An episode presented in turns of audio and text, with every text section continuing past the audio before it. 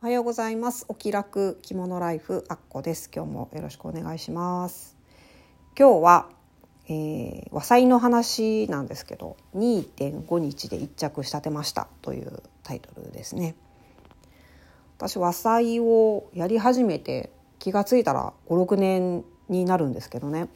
一応ね私が通ってる教室っていうのは初級コースと上級コースっていうのがあって何が違うかって初級は一重の着物を基本的に縫うっていうクラスなんですよ。なので長襦袢作ったりとかあと半幅帯作ったり長尾名古屋帯を作ったりっていうのもそこに入るんですけどで上級になると何ができるかっていうとあの合わせの着物をですね縫ったりとかあと羽織を作ったりとかっていうクラスなんですって。で私あのずっと初級の方に行ってるんですけど、まあ、なぜかというと私一重の着物をメインに着てるので、まあ、合わせはわざわざ自分で作れなくてもいいかなっていうのとあと合わせてねやっぱり難しいんですって。私も詳しい作り方を知ってるわけではないのであのちょっともしかしたら違うかもしれないんですけど上級クラスに行ってるあの知り合いの方から聞いた話によると結構その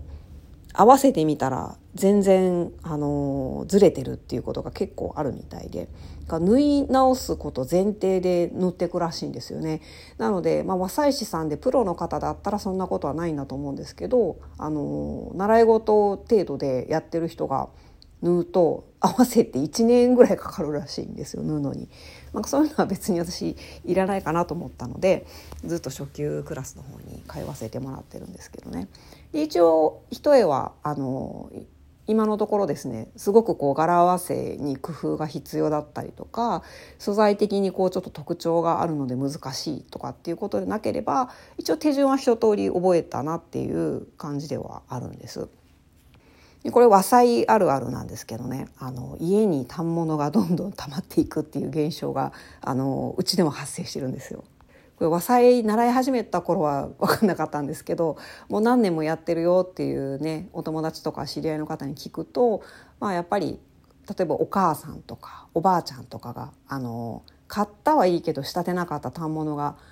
押し入れに山のようにあるだから塗ってるっていう人もいてましたし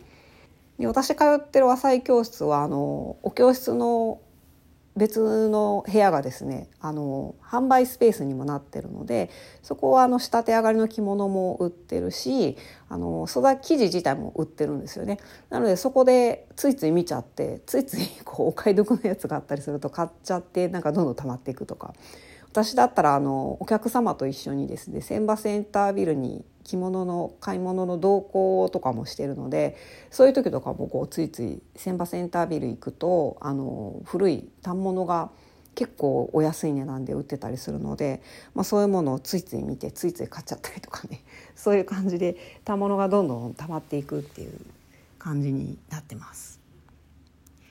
であのー今回ですねこの2.5日で1着仕立てたっていうのは去年の春2月ぐらいかなにあのいつも私がお世話になってる心屋さんであの購入した伊勢木綿の反物なんですけど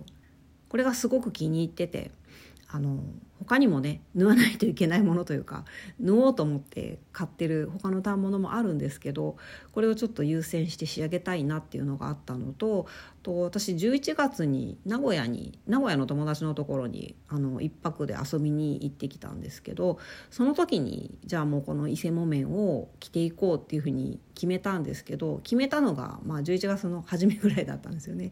で旅行に行くのが11月の下旬だったのででちょっと11月の上旬はいろいろこう予定が詰まってて忙しかったのもあって本格的にね縫い始めたのがあの実際旅行に出発する1週間前ぐらいだったっていう感じになっちゃったんです。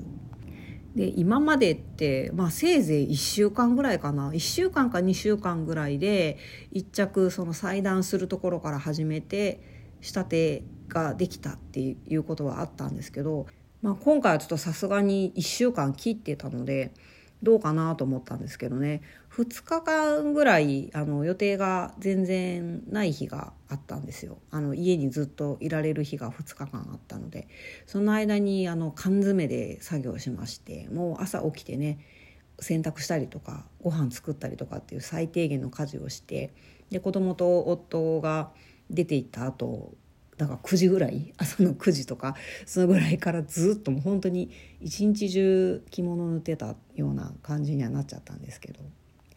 まあ、それで2日間缶詰で作業したのと、まあ、プラス半日ぐらいでなんとか完成して無事あの着ていこうと思ってた名古屋にも着てきたんですけどね。普通に2日半で1着縫えたってすごいな。すごいな自分って思ったのも あるんですけどやっぱりこうやってなんか目標になるようなイベントとか、まあ、この時出かける時にこれ着ていこうとかっていうふうに決めてですねそこに合わせてやるっていうのって結構やっぱ重要やなって思いましたね。私あの自分が着物にはまったきっかけもやっぱり着物を着て出かけることがすごく楽しかったからっていうのもあるので今も月1回あの着物お出かけ会っていうのをやってますしねやっぱそういう機会を自分で作ってそこに照準合わせてまあなんか用意したりとか準備したりとか計画的にやっていくってことが大事やなっていうことを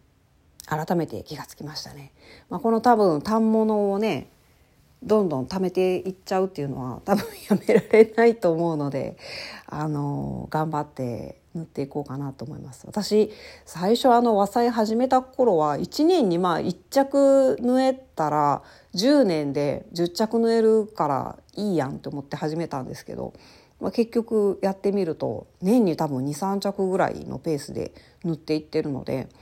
まあ、結構ねもう自分で縫った着物の方が割合的にどんどん増えていってて特に夏なんかはあの綿とか綿朝の着物朝の着物が多いので逆にリサイクルってあんまりないですしねで夏のポリエステルってやっぱりあんまり着心地良くなかったりするしっていうのもあって夏物は特に自分で塗ったものの割合が結構高くなってきてるなっていう感じがします。まあ、今も何着か縫いかけのやつがある状態ですし私あの寝巻きもね寝巻きも浴衣にちょっと変えていきたいなと思ってるのでその寝巻きにしたい浴衣の反物とかもあるんですよね。うん、なので今年も時間のある限りですね和裁またやっていきたいなっていうふうに